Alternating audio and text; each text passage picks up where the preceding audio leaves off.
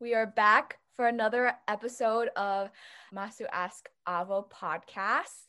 Today we have amazing guests here that and I'll let them introduce themselves. But uh, before I pass on the mic, did I even say my name? My name is Jenny. If I did I say that? I don't know. Okay. I don't think you did. No. All right. My name is Jenny Tam, pronouns she, her, hers, and I am one of the Masu advocacy chairs. And for my avocado dish, we are back. We are back with the original avocado dish. It's not even a dish, it is straight avocado, and then you fill it with sugar. Let me do that YouTube thing. Pretty. Okay. That's my dish. That's what I'll be eating. I, I guess I can go next. Hi everyone, I'm Yusuf. Pronouns he, him, his. And uh, for my avocado dish, I got a. Uh, this is a Indonesian type like what is it? Avocado drink called like jus alpukat. And uh, yeah, it's like a mix of like crushed avocados, some milk, and uh, I added some chocolate syrup in here. Um, yeah, I'm gonna be sipping this throughout the entire podcast. Uh, let's hope I finish it. Hope I don't. We'll see. yeah. I forgot to mention I am a uh, undergraduate second year at the U. There. Okay. Um, hi everyone. I'm Nisa. Pronoun she, her, hers. Um, I'm a recent graduate um, from the U, and I also have a, the same drink as Yusuf, but I kind of made it differently. Um, so yeah, same juice alpukat, but I like crushed the avocados with like a spoon because it's like really ripe and I didn't need to use like a blender. Um, and then I put like crushed ice in it and I just poured some chocolate milk over it. So it's kind of the same thing, but kind of not. Um, but yeah, that's me. okay, so I've had the crushed avocado like drink thing. Usually put like condensed milk, but I've never tried it with chocolate milk or like chocolate syrup. I love chocolate. There's, there are some versions of this with condensed milk too. Like I've yeah. had it with like literally just like crushed ice, avocados, and then with condensed milk, and then with chocolate syrup. So like, and then the ice kind of just melts, and that's how you drink it. I don't know. There's a lot of variety. Yeah. Yeah. I love chocolate. I should try it. You really should. It's really good. Oh, hard. So today we have Yusuf and Nisa here to explore the intersectionality um, between like this East Asian narrative, um, Southeast Asian narrative, and um, the Muslim identity. Um, and so those are very, very big and broad identities. So um, the stories and narratives that they'll be sharing um, might not perfectly fit everyone. Um, and more specifically, they are Indonesian. Um, so, yeah, um, I can pass y'all the mic to maybe like share generally how that how navigating those two identities have been like in the context of like america um, and growing up in like the education system and stuff well, that's fine. I think that's interesting because both Yusuf and I kind of had different experiences um, with our Indonesian um, and Muslim identity growing up, or specifically Southeast Asian. Um, I guess if we're going to speak on like a more general term, um, Southeast Asian Muslim experience growing up. Well, because I don't know why I said well. That sounded like I was gonna start like a lecture or something. Oh my god. Um, sorry, I like had something in my eyes the entire time. And I know you're not supposed to touch your eyes, so please don't touch your eyes, you guys. COVID is going around. I promise you, my hands are clean. Okay, that was like completely derailed. Jenny, you can. oh my god, I do the same. You know, like I like pull on my eye to scratch it because I don't want to like rub it. So like. Yo. yeah. okay, so I was born in Indonesia. Um, my family and I moved around quite a bit, and then we moved to the U.S. in 2008 yeah. So when I was in third grade, um, I had spent some time before going to school in Indonesia and also in Germany. So I guess my experience with being a Muslim in all these different places um, varied a lot. Um, obviously, when I was in kindergarten in Germany, I didn't remember much, but when I was, you know, a Muslim in Indonesia, it kind of, it's, you know, it's a great time. You know, everyone's kind of like you. You, um, everyone's, you know, like we pray together. We'd um, fast together, this and that in school. Whereas when I moved to the US in like third grade, um, it was it like it was kind of like a much like it was not kind of it definitely was a much different experience. Like I um, I didn't really have a lot of Muslim friends growing up. Um, even though I like went to a predominantly like Somali like school, um, I had I somehow got looped into like an Asian group of friends. Um, it was it was me, um, like mostly an Asian group of friends. Like I had like the typical, um, like Asian like middle school experience with like you know like Girls' Generation, anime, manga, all of that. I was I was in that. That was me. You know, like um, I was bopping 2G with my friends in like middle school. But yeah, anyways, so me and my group of friends, um, two Cam- Buddhist Cambodian girls, and then one um, Muslim Somali girl and myself, we have been friends since middle school, actually since like fifth grade, and then up until now, we're still really close friends. Um, so that's kind of how I kind of I like to think of it when I was in middle school. Like I'm like the in between of like all of my friends. Like I have like my friend's Asian identity, and then I have like um, my other friends like Muslim identity. I'm like both of them in one person. Um, I always thought of it like that was really funny to me growing up, but um, I guess like that was kind of how I balanced both of my identities as I grew up. And once I got into high school, we all went we didn't we went to the same high school, but we all kind of drifted for a bit. And I started becoming friends with more um like like I kind of had a bigger friend group and there weren't that many Asians or Muslims in the friend group. And I think I could easily say that like once I was in that group, I kind of felt that was when I felt the most like detached from my Muslim and like Asian identity. And I think what I kind of learned from all of this is that like the people that I surround myself, they like build up and they build up my identity and kind of make me who I am, if that makes sense. Um, there's definitely a better way to phrase that, but yeah, so that's me. Yeah, I was born in the US, in contrary to Nisa. Um, yeah, kind of growing up, I had like a general like a solid amount of like friends. And I think what is it?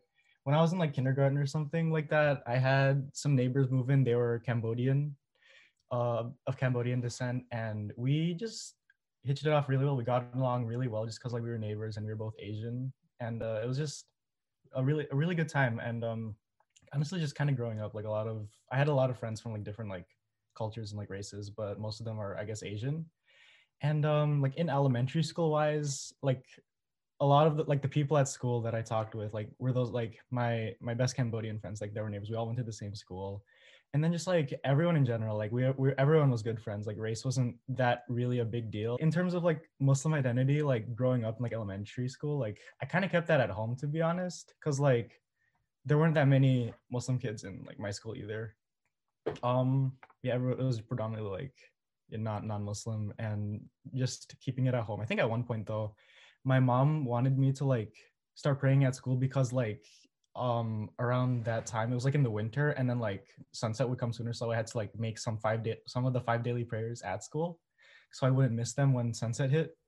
And uh yeah i think i was praying at one point and it was it was a weird feeling but like and like what is it the substitute teacher?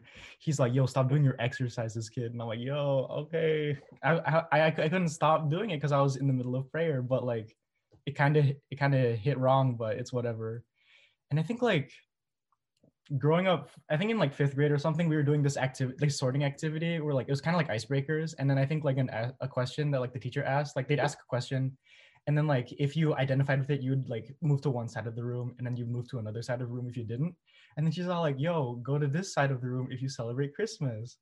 And then I was on the other side where I didn't. And that was the only one like in that class that didn't celebrate Christmas. And then I think that was the first moment I'm like, oh, dang, I'm I'm really like a minority here, like in terms of, like Muslim identity and stuff. But like so in general, it didn't let me stop me from like getting along with everyone. We were all still good friends. I think in like middle school like going through like middle school and high school, I generally like in school I identified a lot with like the Asian group of friends because like that Cambodian friend group, the the Cambodian neighbor friends that I had, like they were like mutually friends with like everyone in the school and like they kind of got me introduced to like all the Asian people and just like we we all just kind of identified with each other. We had like we like the same things like I guess um a lot of us were into gaming, uh, cars, and like anime and Korean culture. And uh, yeah, I really identified with like all those kids like growing up in high school. Like there weren't that many Muslim people in our high school either or middle school. Um, they were mostly Somali, but they weren't like practicing Muslims that I'd usually surround myself with. Like they weren't like showing their like Muslim identity in school. Like so I just gravitated towards like the Asian community in our middle and high school. And um I think like to preserve my Muslim identity, like I obviously kept it at home. And like my dad kept us like more religious, like at home. Like and I was honestly like it was hard to incorporate that religious aspect in school because like there wasn't anyone like religious to be with. And um I think the the way that I kept my Muslim identity preserved, I think like I was at a gathering, there were some kids from my mos- my mosque, and like they that friend group that I have, like we're still all like really close friends today, and just like being around them, like it really helped me like, I guess navigate my Muslim identity more and like be more like proud of it, and just um, yeah, just like being with them, like I could be more like free like as my Muslim identity, and like they didn't really care too much about like if I was Asian or not. Like we were all like generally Muslim. They're all like generally like South Asian, Desi, and like Somali, and we were all we all like really hitched it off. We were all really good friends. But um yeah, just having that friend group to like let my Muslim identity like flourish and then like having like my Asian friends in the high school where I could just be Asian and like preserve that side of me, it was pretty cool. So like just like it was honestly just keeping those two identities separate within like middle and high school. And then when college hit, like going to like a community college for PSEO and just going to college in general, I started seeing more of like both both types of friend groups like in the same place like it was like it, whereas high school was just like everyone was like you knew the same people like growing out like nobody like left or came in but like college like everyone in like the twin cities area that i knew like went to like the colleges that i went to and just being able to like juggle those two in like the same place was like honestly a really good thing too. So it, i had a lot less like identity issue like as i grew up and like finding the right people to surround myself with like nisa said just like being around the right people in the right environment that just uh, helps to navigate that can i actually add on to that point you made about like praying in school? Um i like laugh because it was really funny to me and really silly that he thought you were exercising no, but obviously it's not funny. Like um i think for me one time it was so bad that like i like try to actually hide the fact that i had to pray at school. Um i like during like seventh hour like five minutes before not five like 10 minutes before class would end i not ten, like not 10 minutes because we weren't allowed to go 10 minutes before class but like it's like 30 minutes before class would end i'd ask my teacher if i could go to the bathroom. When really i'd like go and pray. Um and I, I did it so much like i did it for like every like badminton game that i had. I used to play i used to play sports in high school so like we'd have games afterwards and like if we had a game i'd have to pray before i go and so i could get all like five daily prayers in. Um, so like whenever we'd have a game, I'd like go and like I'd be gone for like the full 10 minutes um, to go and pray. And this happened maybe like three times a week. Um, I got to a point where my math teacher, she was like, Nisa, you need to stop going out so much. And I was like, like you need to stop going to the bathroom for so long. And I was like, it's like it's not that big of a deal. Like kids go out, they, they go to the bathroom and they take, you know, five ten minutes all the time. Like why, like what's the problem? Um, I don't know what, you know, like I don't know what pushed her to do this, but like she ended up emailing my parents about it. They were like she was like, Yeah, your daughter keeps going to the bathroom for like really long periods when I like it's only like it wasn't even like 10 minutes. Um, she emailed them and she was like, like what like what is she doing? Like, I don't know what she thought I was doing. Like, like was that like did she think I was like doing drugs or something? I don't know. But like I was literally just praying.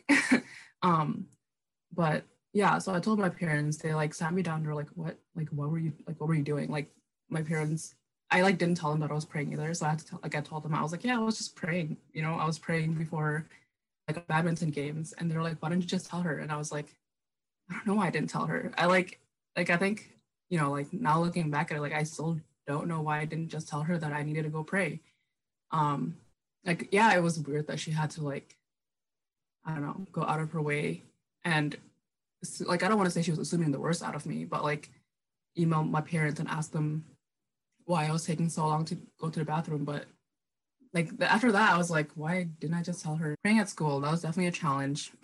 yeah, praying in school like definitely is a big thing to like figure out too. I think like how you find it like awkward just bringing that up. Like I I always have that like premonition to like oh, um yeah it's just it's just weird like bringing that up to a like, like a higher up in like the U.S. and um because like it's it's so different from like their normal culture like that they have here with like a lot of my friends this, this is going off on a tangent but like my friends from like other schools like my mosque friends there was a big islamic community at their school. Like they had a whole msa and everything like muslim student association whereas my school like there weren't like as many like willing to make an msa so um yeah i was kind of just alone in that sense. So i had to uh bring it up to uh, i think my counselor i'm like yo i need a i need a place to pray so like she let me use her office like between like some of my high school hours I think like yeah, once you get older, like in college especially, like at the U, they have a whole they have the Al Madina Cultural Center. Uh, plug that's my student group. But anyway, they have the room that they like let people pray in, and honestly, just like having like specific places and like the certain places there you can go. Yeah, just being able to like let that let prayer like be more integrated into like the daily schedule. That was like very convenient. Well, first off, thank you for sharing. And like honestly, the part about the gym teachers and like just like navigating school sounds like so specifically the Christmas example, I feel like that was unnecessary. Like I felt like for that teacher to like that's just unnecessary. Like why did you do that? Like yeah, what did gain from it? What did what did the class gain from it? Did you dedicate lessons to talk about these different culture? Like I don't understand. I don't know. That's just really upsetting and like it probably wasn't that big of a deal. Like just getting to know like just the diversity in the class. But yeah, it did feel weird to be singled out. It probably wasn't their intention to like make me feel that like weird at the time, but it's microaggression. And and exactly. So I think it is a big deal because these microaggressions add up eventually like they, they just like compound like it, it might have been just this like christmas example but then there's like not having a place to pray, like having that not even be acknowledged. And then Nisa, your teacher, your teacher who just like was so nitpicky about the time that you had. Because I like, I guess like for me, you were doing prayers, but I can also see it as like like a gendered issue like between y'all's stories you talked a lot about like this kind of like juggling or like balancing of your Muslim and Asian identity. Um, and it always felt like in certain spaces you had to compromise parts. Um, and I'm wondering how did you how did you and if you ever felt like you were ever like not muslim enough or like not asian enough you know it's funny because you took that straight out of our notes like literally we wrote down like not feeling you know muslim or asian enough like straight in our notes. Um, uh, yeah, because we were we were talking about. yeah, I didn't even need to send it to you. but yeah, we were talking about how like a lot of times like Yusuf and I and our family, like our family members, we often get mistaken for like other races. Um, and like people just look at us and they're like, like what are they? You know, like my family often jokes that like, um, you know, my dad's like like this Chinese man is walking walking around with this like Hispanic woman, but they're kids. Like, who are they? Like, we can't tell what they look like. And it's like, I don't know. It's like that constant feeling of like having to, um, I guess like I, I like growing up, you know, like in middle school and high school, I had this like constant feeling of having to like tell people I was Muslim, tell people that I was Southeast Asian, tell people that I was Indonesian. But like once I got into like college, once I like, you know, was able to be surrounded by like both groups of people, like people who fit the same like intersectionality that I did, I kind of felt like like I there's no point in having to define myself or like I'm not define like having to like explain myself to people. Like when I'm like when I'm when I'm praying, it's like I I think the reason why I like couldn't tell bring I couldn't bring myself to tell my teacher was because I had to explain to her one first that I was Muslim because you know like I guess I should mention this when I when I was growing up um I didn't start wearing the hijab until I was in college, so I wasn't visibly Muslim um, until then. Um, I don't know if that's the correct term, and if not, I'm sorry, but um, I like I had to explain to her first that I was Muslim and then explain to her what I was doing and then explain to her why I was praying. And I think that like thought process of having to explain all of that and go through such lengths to tell her why I was going to the bathroom, like I was out of class for so long, like that was just like exhausting to me. I think like I kind of went through that too, like just having to like explain myself. Like, I mean, I didn't, I didn't feel like I looked like Muslim because I, it wasn't like like you couldn't see that I'm Muslim unless like you knew my name. Like even then, like some people didn't know.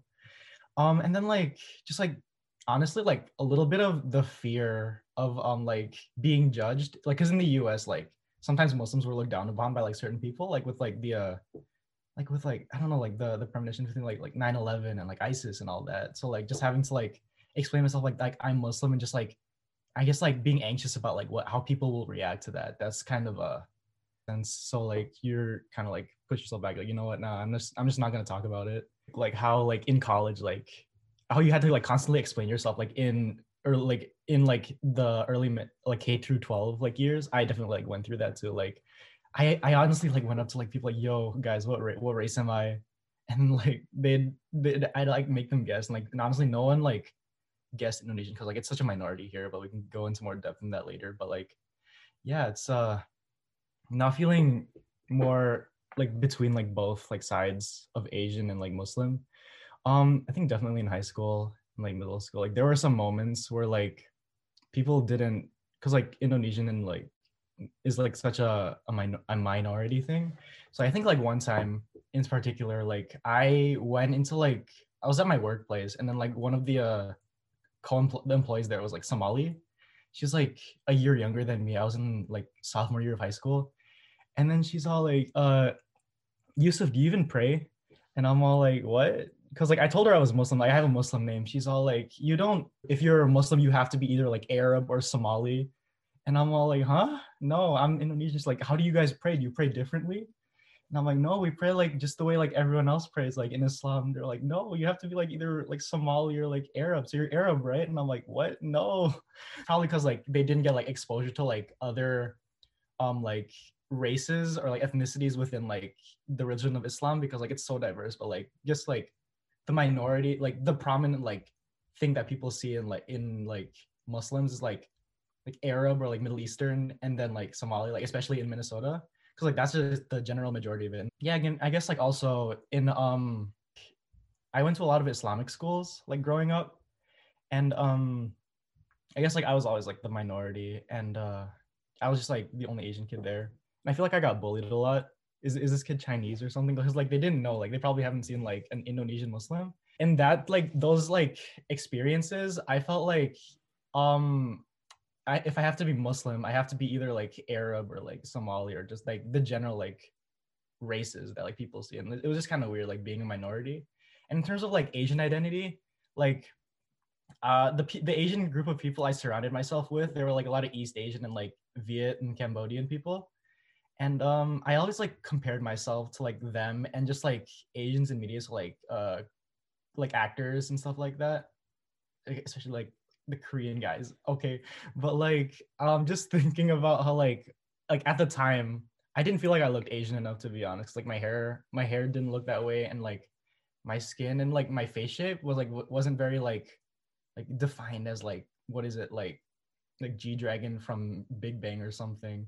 And um yeah, just like I didn't feel like I looked Asian enough like growing up in that sense. So like and comparing that myself to my friends too, they all had like straight hair. It was very like very thin and they all had like smaller eyes. Like I felt like I had like really big eyes like growing up like as a kid compared to like most Asians. So like that in that sense I'm like, "Oh, I don't feel like Asian enough like compared to them." And like I didn't like in a in a Muslim, like I obviously knew I was Muslim, but like surrounding myself with, like the other like Muslim people, it was kind of weird like being like the only like non like like non-majority like Muslim race. Once I got into like once I grew up and I attended this uh this Indonesian Muslim conference called Muktamar, like Indonesian and Malaysian, and like going there and seeing more like people like myself and like even before that I was part of a like uh like an Indonesian like Muslim group called like Pengajian um in uh what is it? Like in minnesota like where like all the indonesian like muslims group because like we're such a small minority and like we all gather like know each other generally in the state. So like those were like that was like a time where i could like meet people i knew like similar to uh to myself and like those two identities and the intersectionality. And then like going to muktamar like that like really bro- opened my eyes to like how like all of the different like indonesian slash malaysian muslims in the united states and seeing like more people like we all related to each other in the in some way shape or form because we are all like either like southeast we are all southeast asian muslims. And like we had like similar experiences growing up. So like finding like that kind of community was like really cool to see. I always disliked having to go to Islamic school over the weekends because I just, it was like, you don't, I don't know, like kids don't like to have to go to school like every day. Um, but I went to a, um, so I grew up in Minneapolis, um, you know, Somali community here. Shout out to them. You know, masjids would not be here. Um, the mosques, um, masjid mosques, um, would not be here without them um, the Muslim community here would not be so strong if it was not for them. But yeah, so I went to like a really, I, I went to, I want to say it was predominantly East African um, Dugsi is what they call it, Islamic school Dugsi. Um, and they were all just like very sweet, very welcoming, and like very nice to us, even though we were literally the only, like my sisters and I were the only family there that were not um, East African. Um, shout out to them, they're really nice.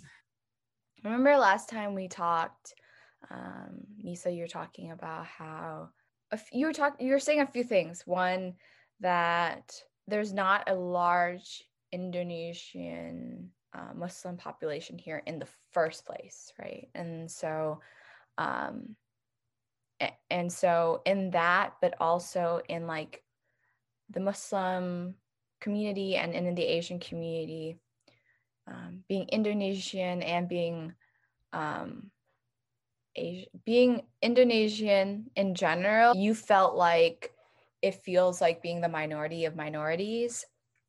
And so I'm wondering if the both of you could speak to that.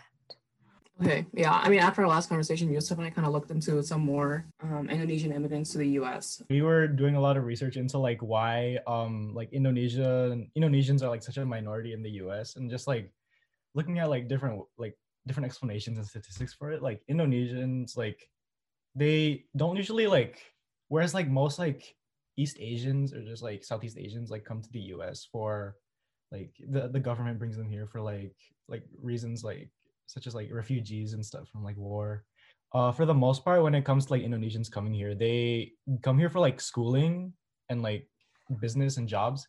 Cause like I think most of like the Indonesian students at the U, like just like not not just Muslim Indonesians, just Indonesians in general, they're like a lot of international students that go to the U. They're just trying to finish up like like grad school or just like undergrad studies.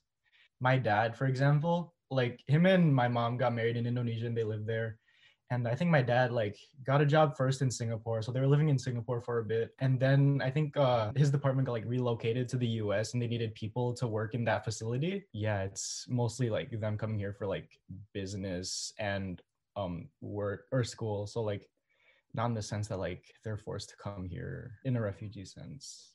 Yeah. Even then, um, I think Yusuf, you also read that like Indonesians trying to migrate to the U.S. with a refugee status is a it's not easy to do because it's hard to like justify that. Um, and also, yeah, my family came here for the same reasons. My dad um, got a job here, and we all moved over here. Um, I think there's also the uh, like it's you can't get a dual citizenship with the Indonesian passport or with Indonesian. Uh, you can't get a dual citizenship with Indonesia and the U.S. or with Indonesia and any country really. Um, so that makes it again like I guess speaking on Yusuf's like patriot patriotism patriotism. Um in indonesia like a lot of people probably would- wouldn't want to you know like let go of that and get citizenship somewhere else. One of the biggest reasons why there's not many indonesians here um a lot of indonesians here they're in california um on the um east coast. There's really not a lot here in the midwest at all Thinking about the audience of this podcast, but then just like in general, what are ways that and I, I guess it'd be different for everyone but that y'all feel like you would have appreciated being supported by your friends or like by other community members? What would have that looked like for y'all in particular? Because i assuming everyone wants to be supported differently. Yeah i mean i you know like muslims can be of any race of any like you know like ethnic group like just understand that. And like it's not weird to be southeast asian and muslim at the same time. It's not weird to be east asian and muslim at the same time. It's not weird to be like european um and muslim at the same time. Like that's like i think the beauty of islam is that like that people come from all parts of the world and you can find a predominant group of muslims there. Um and that like you know just understanding that you know you can be a religion and you can be a certain ethnic group and a certain race that the, those two things it's not one or the other. And also like i like i mentioned this like not having to like explain myself to my teachers like like i don't have to look muslim for me to do like to practice islam right? That's my input. What do you think yusuf there's like elitist like not elitist but like some races like see themselves better as others and just put down other people because of their race. Like there's there's racism in islam which is really unfortunate even though like promotes like diversity with like the national like there are so many muslims in the world. So like even as a muslim like just like accepting the fact that there's like it's not just like somalis or arabs or desis there's more to it. Anyone can be muslim. Like even like there are like converts out there that like can, like that were not born muslim and they converted into islam. Just like being accepting of them even if you're like not not in the majority of muslims you're still good enough to be like muslim or even even in that sense. Also, like in the sense of like just being accepting to other cultures. Like in the all Arab Islamic school that I went to, like they taught everything in Arabic, like literally all, like all their packets and notes and were in Arabic. And I'm just like, I felt like I really felt like an outsider like at the time. So just like being inclusive of like other other like identities like in the in, in, in the institutions that you go to yeah just like being inclusive in that sense and like a comment like what is it like accommodating like everyone's needs and not just like towards the majority but yeah yeah that's a good point. Um, I think a lot of missions are actually going, you know, more in the direction of being more inclusive and like having more like, you know, English couplets and everything. But of course, like that's still obviously a problem in some some other masjids, of course. And also like I guess like I kind of faced a bit of like racism in the past. Not not even that, but like in I think like back in like 2014, 20 yeah, that that time when like ISIS was a big thing. I think like everyone kept screaming Allahu Akbar, which is like very the meaning of like they see it as like like a terrorist war cry because like that's kind of how it's portrayed in like media and like just videos like that people see like in the mainstream whereas like it for like us muslims it means like it's something like it's like a call to prayer which is like very like near and dear to us and just like they like my friends like who i called really close like they knew i was muslim but they'd still like um and they'd like be like that like friendly like to me in that sense that i'm muslim but like at the same time like when they're like messing around with like each other they'd like scream like they they like scream like that that phrase in like in that like terrorist like sense when i'm like still there like and they know that i'm muslim so like it felt kind of fake to be honest so like just like acknowledging your friends and like knowing that like they might take offense to something like some some type of way just, just don't be just don't be racist all right yeah i don't know and xenophobic it sounds like so I'm wondering if there was like anything else that you would like to share, anything like that. Okay, so there's actually one more thing that I wanted to talk about that I wasn't able to fully cover in the podcast. So I'll talk about it a bit more now, um, hopefully with a clear head as well.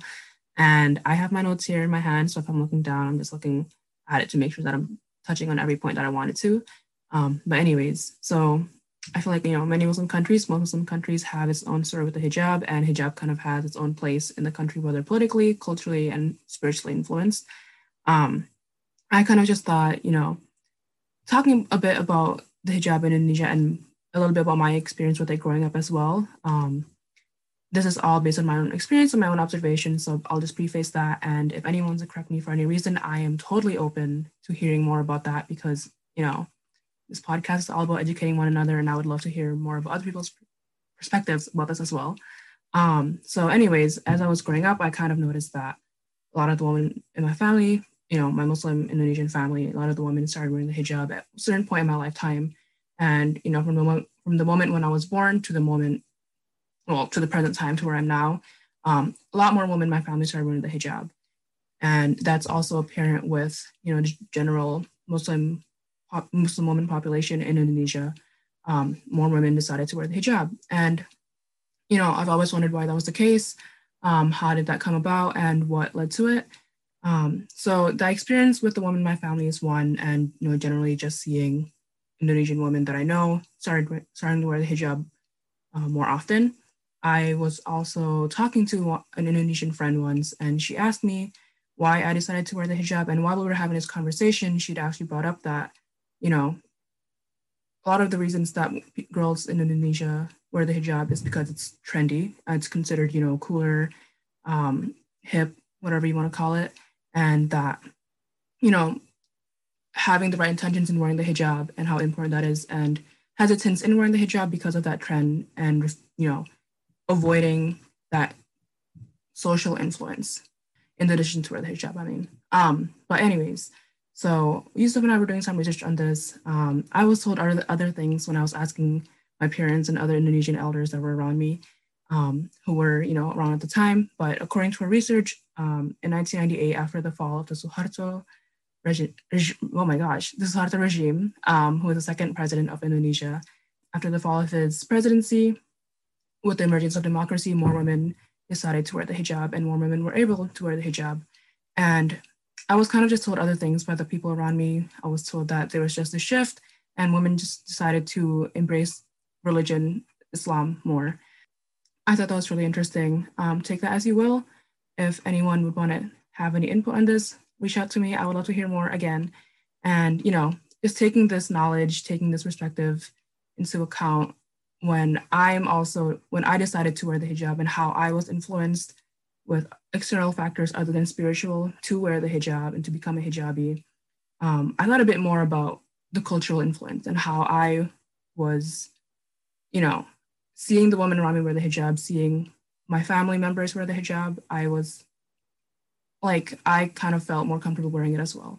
Um, seeing other people, seeing other people wear the hijab makes you more comfortable wearing the hijab. You know, just kind of how most things work. I'm being very repetitive, but my mother started wearing the hijab when I was in middle school. My sister started wearing the hijab. My older sister started wearing the hijab when she started college, which is the same time when I started wearing the hijab as well. When I started college, so we both started wearing the hijab kind of as expected, you know, by our parents um, around, uh, you know, 17, 18, 19 when we go into college.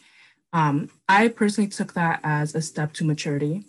I took that as, you know, me embracing Islam based on my own spirituality. And I've grown to learn enough about Islam, understand the hijab enough at this point that I um, can wear it for my own spiritual reasons.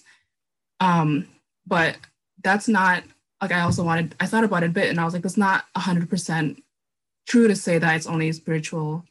Um, I was only, I'm only wearing it for spiritual reasons, which, you know, I would hope at one point in my life that I could wear 100% for spiritual reasons, right? But it's hard to say that there's no cultural and social influence in me wearing the hijab. And I'm sure that goes for many other you know, cultures, many other Muslim women around the world. So yeah, that's just my input on how I started wearing the hijab and in the hijab in Indonesia. And again, I'm not sure if I already mentioned this on the podcast um, since I'm, re- I'm recording this afterwards, but you know, the whole story with the math teacher and how I was kind of just scared to tell her that I was going to pray because I wasn't like visually I didn't look Muslim. And you know, looking back at that now, like I feel like now that I am, you know, visually Muslim, I look like a Muslim since I wear the hijab. I would feel a lot more comfortable just straight up telling her, like, hey, I gotta go pray, you know, like that's just what I gotta do and have to explain myself less. And, you know, the aspect of having to explain myself less, I am glad to have. But obviously, again, just going back to that, having to explain yourself is so unnecessary. Um, and nobody needs that, which is really annoying you know, it gets really annoying and it's pretty out of line. So yeah, I hope this was helpful. And again, um, I would love to hear everybody else's opinions. And I know this isn't like this is me speaking in a podcast, so it's not like a discussion format or anything, but um, please do share any information you would like to share with me, any corrections and whatnot. So yeah. Thank you for sharing. that. Um, I think it's a important aspect and like part to talk about. And now all the podcast list- podcast listeners know. Um, I think it's a uh, in that way. I think the hijab and like um, those who wore it, which it sounds like are predominantly women, um, kind of made it a political act to like um, make a stance and like wear their hijab. So that's so powerful, I think. I will say thank you for having me here. It was really fun to organize. I learned a lot in the process. Um, Yusuf and I stayed up very late last night talking about this, and that was very fun. We learned a lot. Um, so yeah, thank you, um, Jenny, for inviting me. Thank you, Yusuf, for inviting me. This was a lot of fun. yeah, thank you both too. It was Jenny like reaching out to me especially for like the opportunity. It was really nice to have Nisa. Like, I'm glad you could like join us and like give like your side of the entire thing. Uh, shout out Masu, y- y'all are great too. Like, I think I I spoke at like the conference in the fall and it was really fun. But yeah. Um, yeah, Yusuf did a workshop. So cool, so cool. Um, but um, thank you both for being on here. Um, and like honestly putting in putting in so much energy to explain and i know that y'all talked about how like that sucks right but um so like thank you for that labor and i hope that whoever like listens to this podcast really takes something away um and maybe fingers crossed cause less harm to other folks in the future um so thank you for that labor and your time and your research and your story. Just like thank you for being here.